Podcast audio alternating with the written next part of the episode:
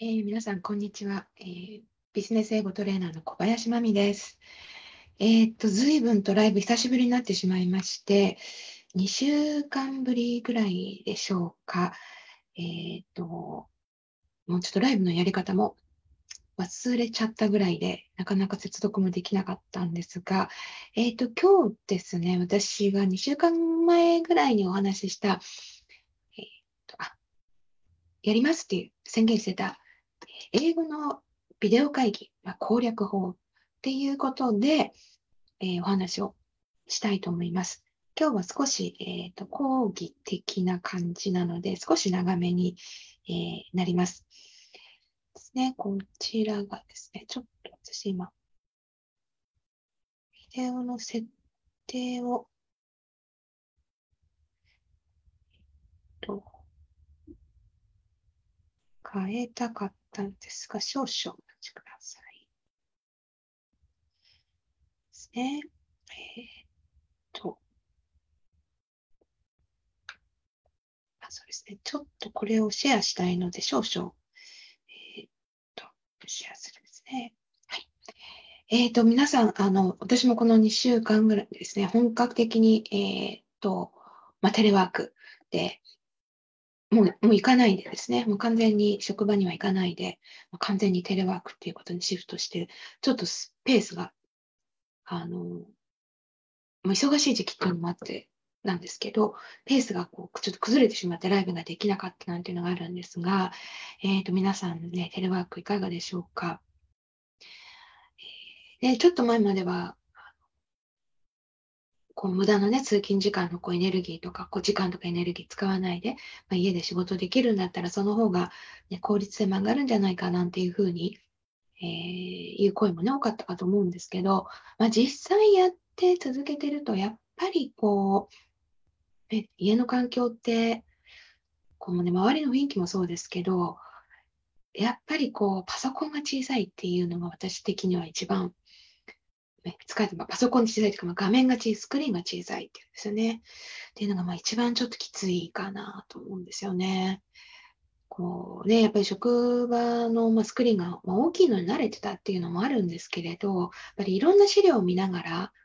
こうね、修行、さあ仕事をしたりとかっていうのもありますし、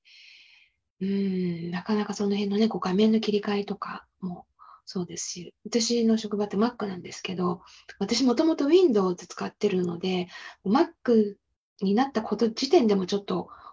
こう、戸惑うところがあって、まあ、やっといろいろ慣れてたのが、またこうね、Mac のこうノートブックでも、またまたちょっと使い勝手がなんか違ったりして、なんていうこともあったりですね。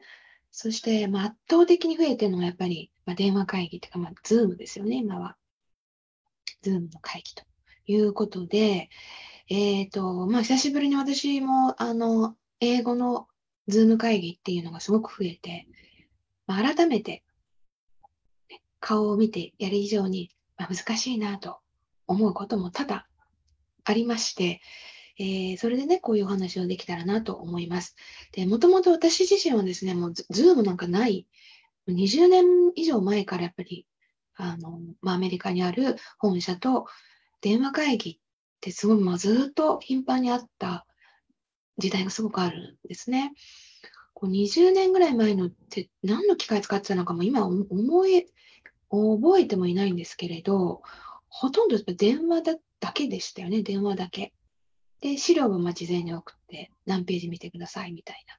感じでやってたかなと思うんですが、まあ、今はね、やっぱりこう画面共有っていうね、ズームとか、まあ、それ以外にもたくさんあるんですと思うんですけど、まあ、すごいね、まあ、便利になったわけなんですが、まあ、便利になったからといって、あの、こう英語で会議、電話会議をするっていう難易度がすごく下がったかっていうと、まあ、まあどうかなっていうのはありますよね。やっぱり個々人で準備しとかないといけないっていうのが、まあ、すごくあるなと思ったので、まあ、今日のお話になるわけです。で、今日はですね、えっ、と、まあ、ちょっと画面を準備したので、ちょっと画面共有でですね、まお話ししたいんですね。で、えー今日私はですね、こう英語のビデオ会議攻略法っていうことで、まあ、3つの切り口からお話ししたいと思います。で、まず、えー、まあ、準備編ですよね。準備っていうのは何したらいいのかっていうのは準備と。それから、まあ、心得って書きましたけど、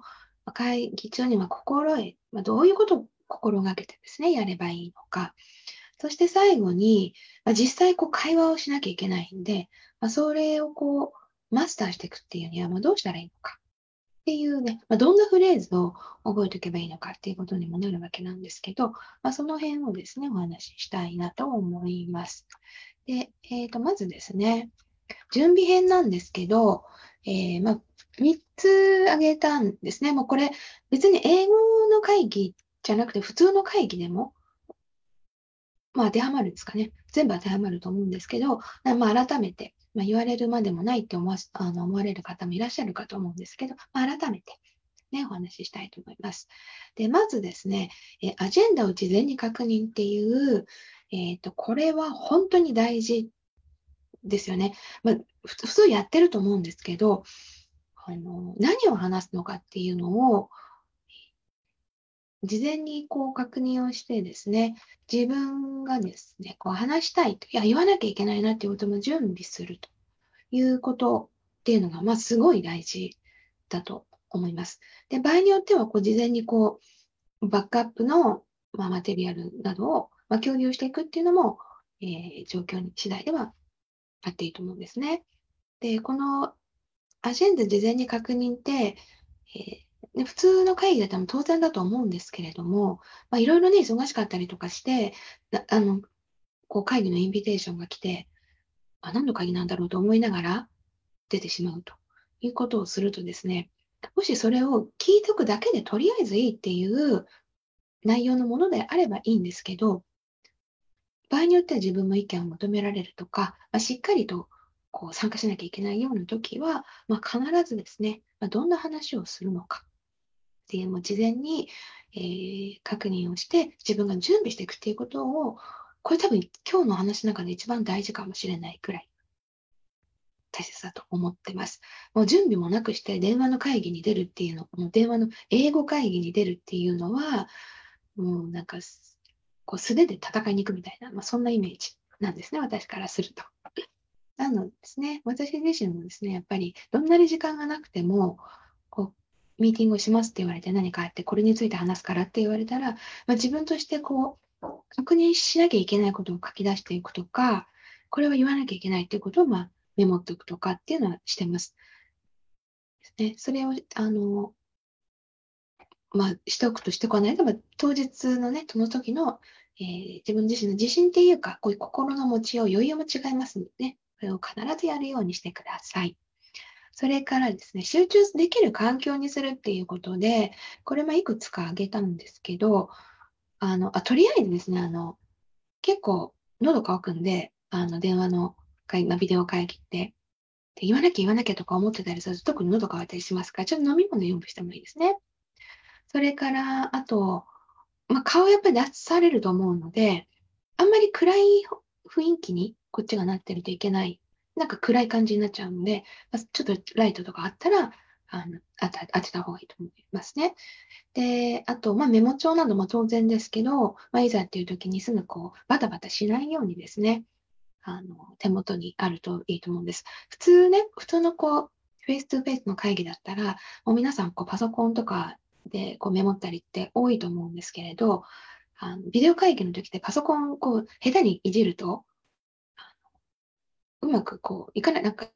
うまくね、こう自分がこうメモメモしたい、あの、アプリとかそういうのが出てこなかったりとか、ね、ワードとか出てこなかったりしますから、やっぱり、まあ、紙と鉛筆ですね、用意しておくといいかなという、なんかすごいベーシックなところですけれども、ね、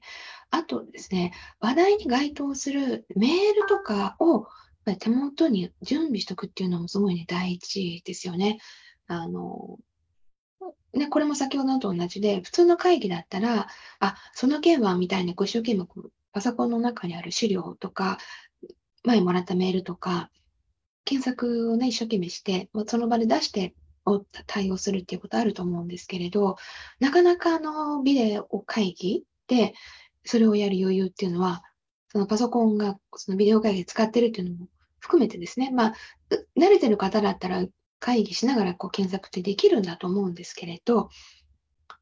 まあ、やっぱり英語っていうと、やっぱりちょっとテンションがね、こういつもと違って、自分もテンパってるとこありますから、できればこう事前にですね、準備して、あのね、こうすぐに見れるようにしておくと。私の場合も携帯でこうメールちょっと該当するメールすぐ見れるようにしておくとか、まあ、横に iPad を置いてとか、まあ、そんなようないろんな工夫してやってますけれども、まあ、それも大事ですよというところですね。そしてですね、えっ、ー、と、これはちょっと関係ないで、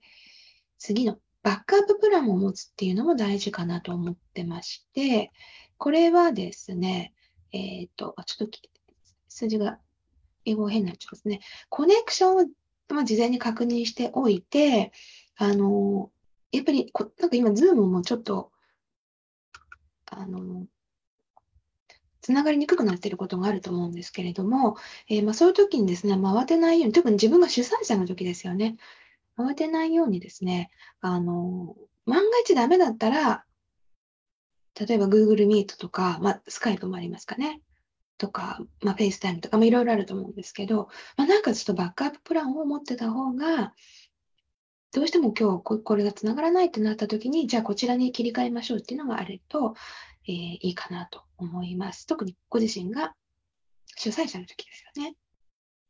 というのがちょっと準備編で、えー、あります。では次に会議のま心得ということですね。まあ、会議中の心得ですね。会議中のため、まあ、どういうふうに臨んだらいいかっていうのをいくつか、えー、挙げました。で、まずはですね、やっぱ集中するってすっごい大事ですね。あの、英語の会議ってやっぱ集中力ってなかなか持たないですよね。持たないんですけど、で、さらにこう、ビデオ会議とかで自宅とかでやってると、ま、いろいろとこう、あの、気になるものが周りにあるっていうか、気気になるというか、気を、気が集中できなくなるような、あの、ものがまあよくあったりしますよね。で、まあ、それをですね、なるべくまあシャットダウンをして、まあ、この場の会議に集中するって、相手が言っていることに集中するっていうのを、まあ、より、えー、意識するということが大事です。で、それからですね、まあ、ここで発言しなければ二度とチャンスは来ないと腹くくるっていうのは、やっぱりあのネイティブを中心とするあのペースでどんどん進んでいくとですね、なかなかこう、タイミングがなかったり、こう言いそびれたりとかね、まあ、あるんですけど、それをですね、で、次のチャンスでなんて思ってたら、もうチャンスないですから、基本。そこをですね、あの意識するっていうのが大事で、やっぱ話し出すタイミングをもう逃さないっていうのが大事なんですよね。あの誰かが喋ってる時に重ねないっていうのは、これは、えー、もう電話会議の中の、電話会議、まあ、ビデオ会議の、まあ、ルールなんですけれども、ただですね、こう誰かが喋ってるからまだ言っちゃいけないっていうふうに、ずっと意識してると、結構、こう、その人が終わった瞬間にまた次の人が喋っちゃったりとかってあって、タイミング逃しがちなことってあると思うんですよ。で、そこがですね、もうすごい微妙な、あの、タイミングっていうか微妙なところなんですけど、まあ、私はですね、よほど失礼な感じじゃない。例えば、まあ、社内のミーティングだったらそこまでですね、多少割り入っても、まあ、失礼じゃないと思われたらですね、これは言わなきゃっていう時には、もう終わりそうかなと思ったらもうちょっと重ねて入るぐらいの気持ちでやってますね。で、それしないと、こう例えば誰かが何か意見を言ってたら、それ違うと思っていて、こう止めなきゃっていう時、止めなきゃとか、まあ、それだけじゃないとかね、まあ、あると思うんですよ。これも言わなきゃみたいな時に、逃しちゃうと、ね、その意見でこう話が次に進んじゃったりとかってありますから。あの、こうね、 face to face と同じ会議室にいたら、言いたいみたいなのはちょっと態度で示すとかもできると思うんですけど、なかなかビデオ会議だと、たとえ画面が映ってたとしても、こちらの表情なんて、あの、ね、双方見る余裕もないですから、やっぱり言わなきゃいけないですね。声に出さないと。というとこですね。ここで言わなきゃと思ったら、二度とチャンスは来ないと思って腹くくってスピークアップというとこですね。で、それからの分かってないのは自分だけじゃないと。この人たちが言ってる、この人が言ってること分かんないなっていう時って、まあ、結構あると思うんですけど、そこをですね、やっぱ自分だけ分かってないな、ついていってないなって思わない方がよくてですね、まあ、意外にネイティブ同士もですね、十分理解してないこともまああるとですね。ネイティブ同士で、完璧に分かり合ってるかってそんなことないっていうのは私たちが日本人同士で日本語で会議をしててもあれこの人の言ってることいまいち分かんないなっていうことたくさんありますよね。ですからそれと同じなんです。なので、まあ、 clarify、ね、こっち自分がもう分からなかったら質問してみると。で質問してくれて、まあ、ありがとうっていうふうにね、こう他の人から言われるなんてことは結構あるんですよね。みんなもやっぱり、まあ、ネイティブも含めて、あれ、これ分かってないのって自分だけかなってどっかで思う気持ちっていうのはやっぱりあって、まあ、人の人それぞれで、まあ、ネイティブだったらすぐにこう clarify するっていう人はね、もちろん多いですけど、まあ、みんながみんな、まあ、そうじゃなかったり、やっぱり電話、電話会議ってこう時間も限られている中、あんまりこう、はいはい、それって何ですかっていうのもどうかしらって思う、ね、人たちもネイティブでも多いので、あの、割と聞き流しながらあらとか思ってる場合ってあるんですね。なので、これはですね、やっぱりご自身がここは理解しないと本当はいけないのに、なんかよくわかんないなっていう時には、やっぱりもう、 clarify をですね、しっかりするということを心がけてほしいと思います。そしてですね、言いたいことは、ま極力も短くですね、短く。えー、まあ、普通の会議でもそうなんですけれども、まあ、ま結論先に言うっていうことと、あと、いつも以上に大きい声がいいかなと思います。まあ、そのビデオ会議のセッティングのボリュームとかにもよるんですけれど、往々にしてやっぱり日本人って声小さいですね。なので、まあ、私自身もですね、なるべく、ま大きくというか、まあ、はっきりですかね、言うように、えー、するということと、あと、相手の注目を引き引くようなフレーズっていうのを、まあ、バンというのがおすすめなんですね。まあ、簡単だったら、I have a question だったり、I have a comment. So, I don't agree とかね、まあ、そういう、もう最初にもバンと言うみたいな、いうふうで、あら、そうなのって、あら、何って向こうが思うようなですね、そういったフレーズから、あの、話し出すっていうことを心がけるといいと思います。そしてですね、まあ、細かいことはまメールでフォローするっていうのを、まどっかで必要に応じてですけれど、あのまあ、使い分けるっていうのもま必要なのかなと思います。これはですね、次にお話を、情報を絞るっていうところにももうちょっとつながっていくんですね。あの、あれもこれもですね、言おうとしても、おそらく、あの、無理。普通の会議でもなかなかそれ難しいですけど、ビデオ会議になるとやっぱり無理ですよね。なんで、こう知ってることを全部披露しようとか、最初からしない方がいいと思うんですね。もう、やっぱり人人ってこう、ね、自分こうとこうとこうとああいうのも全部知ってて、だからこそこう言うんですみたいにこう言いたくなっちゃうあのところってあると思うんですけれど、そこをですね、なるべくまあ絞るですよね。で、まあ、相手をよく知るってあげたのは、この相手には今何を言ったらいいのか、この人には、この私が今言おうとする情報って必要なのか、必要じゃないのかですね。そこを普通の会議以上に、まあ、考えるですね。そこをあの意識してるとしてないとだったら、全然違ってくると思うんですね。この人に今何を言ったらいいのか、まあ、そういうことですね。で、さらに、まあ、今って今、先ほどもお話ししましたけれども、今ここで必要な情報っていうのをあの常に意識すると。これ、あの私あの、ビデオ会議出てて、あのネイティブもですね、それは今、ここで言わなくてもいいいいじゃんみたいなあの情報を出してくる人ってやっぱりいっぱいいますよね。で、まあ、その情報がちょっとあの小さく役に立つようなことっていうのももちろんあるので、あの、ちらっと言ってくれるぐらいにはいいんですけど、あの、ちらじゃなくて、それをどんどんどんどん深掘りしようとされるとですね、あの、今ここで言おうとする、まあ、今、もう時間が十分に余ってて、あの、いいタイミングだからっていうことだったら別ですけど、大体ビデオ会議と思ったよりどあっという間に時間って経っちゃうので、今日今日やんなきゃいけない、今日決めなきゃいけないっていうことがまだ、あの、終わってないとするとですね、そちらの情報は、ちょっとやめといて、後にしていただけませんか？みたいな、まあ、そういうふうにまみんな思いますから、やっぱり、えー、自分自身もですね、そういった情報は、こうちょっと頭出しして、こういうのもあるけど、あ、これはじゃあ別の機会にみたいな感じで、まあ、とどめとくみたいな使い分けもですね、大事かなと思います。で、最後が、じゃあ実際ですね、まあ、フレーズとか、まあ、あと会話力ですよね、上げていくためにまどうしたらいいのかなんですけれども、え、ー、と、やっぱり練習ってすごい大事なので、えー、まあ、もしね、こね、この電話会議をするというときに、まあ、同僚とかで、 English speaking がですね、方がいたらですね、やっぱり一旦マンツーマンっていうので、練習兼ねたですね。マンツーマンっていうのはやっぱり役に立つですよね。で、マンツーマンっていうのはやっぱり自分が喋らないといけない状況っていうのがあるわけで、で、相手も1対1だったら、わーっとなんか喋ってきても、普通こちらの意見とか、ね、あの彼が言ったこと、まあ、彼彼女が彼女が言ったことに対してどう思うかとか、質問あるかとか、まあ、聞いてきますから、やっぱ絶対自分喋んなきゃいけないですよね。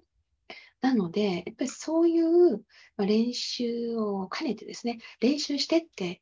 いうのは、まあ、ちょっと言いにくいかもしれないので、その職場なんでね、ですけど、ちょっとこう、あの件について事前に話したいからみたいなこととか、なんか作ってですね、あの自分の中では、まあ、ちょっと練習も兼ねて、そういう機会を持つっていうのは、あのね、そういうのが可能な状況の方だったらとっても有効かなと思います。で、まあ、それがね、あの、タイミングない方っていうのはやっぱりオンライン英会話とかで、まあ、ネイティブの人と、まあ、話すっていうことで、練習っていうことだと思うんですけれど、やはり、あの、ま、もしこう職場でですね、あのそういう練習兼ねた会議っていうのが可能であれば、やっぱり本当の本当の話題っていうか、本当の自分が今言わなきゃいけないっていう、こう仕事の話題をリアルな話題で自分がか喋ってみるっていうのはすごい大切っていうか、すごい効果があるんですよね。私自身も、まあ、常にそう思って、あ、こういう言い方しないとこの人わかんないんだとか、この言い方自分やっぱりちょっとパンチ効かなかったなとか、まあいろいろあるんですね。まあその辺はやっぱり1対1っていうのが一番あの練習というかね、こう訓練になるので、ぜひそういったことを考えてみていただきたいなと思います。で、それからですね、あの、簡単明快な自己紹介を準備しておくというのを挙げたんですが、えっ、ー、と、これは、あの、まあ、社内の会議で自己紹介ってそうそうないと思うんですけれども、えー、まあ、社内でも、まあ、あれですかね、他の、こう、支社とか、海外支店とか、本社とか、で、まあ、初めてこう何かのビデオ会議だったりとかであると、やっぱり簡単に、ね、自分がどこで何してる、どういう、まあ、ポジションで、どういう responsibility あってみたいな、あの、自己紹介するっていう場面があったりすると思うんですね。で、そのあたりですね、あのまあ、簡単に自分がこう準備しておくと、やっぱりこう、いざっていう時に、まあ、ドキドキしないで、え、自己紹介？みたいに思わないで、あの、かこうスムーズにね、できると思うので、やっぱり自信つきますし、じじあの準備しておくと。それと、やっぱりいいスタート切れると、もうその会議で自信持って臨めるっていうのがあるんですよね。あのね、本当会社の社風とかにもある、よると思うので、もう名前と、こう、例えば、何々、あのまあ、東京のなんとかですとか、何々部の何々ですだけで終わっちゃう人もね、も多いと思うんですけれども、それもやっぱり、あの、何々部とかだけじゃなくて、何、自分の、こう、 responsibility ですよね。少なくともそれを、もう、スラスラっと言えるようになっておけると、えー、当日役に立つことがあると思います。で、今日ですね、最後にですね、お話しするのが、やっぱりあの電話会議、ビデオ会議、すごく似た状況のあの場面ってたくさんあるので、やっぱり、まあ、会議そのものがそうですね、似たような状況にあの出くわすっていうのがたくさんあるので、やっぱり、えー、いざっていう時に使えるフレーズっていうのをもう完璧に覚えておくっていうのを私はお勧めしています。で、まあ、どんな挨拶があるんですかですけど、例えば、まあ、初めのフレーズですよね。初めのフレーズ。初めって言ったら、まあ、まあ、挨拶とか、あと、今日は何々でですね、今日は何々について話しますとか、いうふうに、まあ、ちょっと自分が仕切るときなんかは特に準備が必要なんですけれど、でよくあの、ビデオ会議の挨拶フレーズで、なんて言ったらいいんだろうって悩まれる方多いんですが、あ基本これはもう nice to meet you とか、nice, nice to talk to you ですね。It's nice to talk to you とか、まあ、普通にこう、あ会った時と同じでいいんですね。実際に会ってないとか、あの、電話だけだとか、顔も見えないとかっていう時でも、あの別にナイス to meet you であのいいんですね。でまあ、そのあたりですね、本当超基本のところから、それからやっぱり意見を挟む時のフレーズ、先ほどもお話ししましたけど、いざっていう時にはもう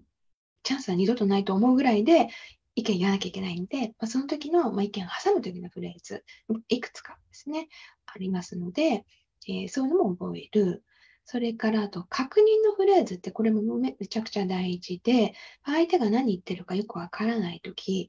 えー、それから何か質問されたり意見求められたけど何聞かれてるのかわからないとき、はたまた、じゃあ何とかやっといてねと、こうアサイメントがね、宿題が自分に来たと。でもそれがいまいちわかんないとき、ね、そういうのがあって、OK なんて言っちゃって、後からあれって何だったんだろうなと思うと、ね、ちょっとめんどくさいことになっちゃいますから、でそういうのを確認するときはどうしたらいいのか。まあ、そういうフレーズですね。そしてですね、まあ、あの、まあ、この辺ってもう普通に、普通のもう会議でも使えるものと全く同じなんですよね。電話会議、ビデオ会議とはいえ。なんですが、4番はですね、ちょっと特殊で、回線に問題があるときの、まあ、フレーズって、これちょっとやっぱりこうビデオ会議、電話会議特有ですよね。で例えば声がうまく聞こえないとか、ブツブツブツしてるとか、あとまあちょっと回線が切れちゃったとか、切れ気味、まあ、 unstable だったりですよね。インターネット unstable とか、あと共有の画面が見れないとか、そういうふうな、いざこうトラブルがあった時に、こう言うみたいな。っていうふうなあのフレーズっていうのを覚えておくと、便利ですね。まあ、この辺は特にこう自分が主催するときのも必ず、えー、確認をしておく必要がありますね。まあ、声聞こえますかってもそうですし、あの共有画面見えますかっていうときもそうですし、えー、万が一ちょっと自分主催者側でコネクションがいまいち良くなかったら、ちょっとお待ちくださいみたいな、今確認してるからとかですよね。まあ、そういうことを含めてなります。それから、えーと、フォローアップのフレーズでいうのは、えー、まあ、確認フレーズに似てますけれども、えー、何かをまフォローするとき、何かも続きの話をするときに、とか誰かが何か言ったことに対して、自分もそれに付け加えて何かを意見を言うときとかですね、まあ、そういうフレーズというのも、まあ、いくつか言い回しがあるので、えー、ま、自分ご自身が言いやすいものですね。まあ、仕込んでおくといいと思います。そして最後がやっぱりまとめのフレーズですね。で、まとめのフレーズっていうのはやっぱり、あの、まあ、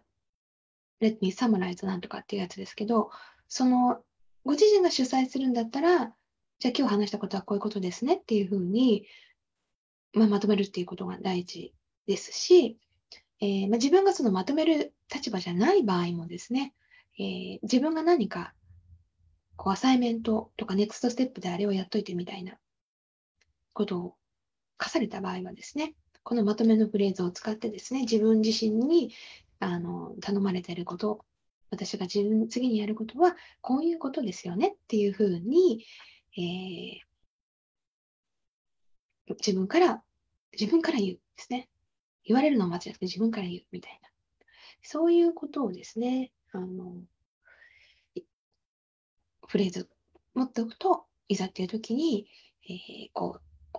あ、あれってこういうことかなとか思いながら、ちょっと確認した方がいいかなとか思いながら、そのタイミング逃して、じゃあ今日はこれで、みたいに、さよなら、バイバイみたいになっちゃうことがありますので、この辺はですね、やっぱり準備しておくと、えー、ね、before you go とか、終わる前にちょっと確認させてくださいみたいなね、そういうふうなのが言えるんじゃないかなと思います。はい。えっ、ー、と、今日ですね、私は、えっ、ー、と、ビデオ、英語のビデオ会議攻略法ということで、まあ、3つの切り口から、えー、私の経験をもとにですね、お話をさせていただきました。やっぱり英語のビデオ会議って、まあ、英語の会議そのものもそうですけれども、えー、やっぱり準備が本当に大事ですよね。あのそこをですね、日頃からの準備、事前の準備っていうのは、直前のその会議そのものの準備もそうですし、今日私がお話しした、ま、英語のね、よくあるフレーズっていうのを、ま、しっかり覚えて、あ、これ絶対自分使うと思ったら、あの、まあ、メモして繰り返し自分で言いながら、自分のものにしていくと。いざっていう時には言うんだという、まあ、腹くくる覚悟ですね。その辺を、えー、意識して準備していただくといいんじゃないかなというふうに思います。えっ、ー、と、またあのフレーズはですね、電話、ビデオ会議で使うフレーズっていうのも私もちょっとまとめていますので、えー、とこちらの私のですね、Facebook ページをチェック、今後もしていただけましたら、えー、そちら準備でき次第、えー、まあ、どんな感じでお届けできるかですね、えご案内もしたいなと思っています。えそれでは今日はご視聴いただきましてどうもありがとうございました。えまた、えーライブの方は続けていきますので、ぜひぜひチェックしていただきたいなと思います。今日はどうもありがとうございました。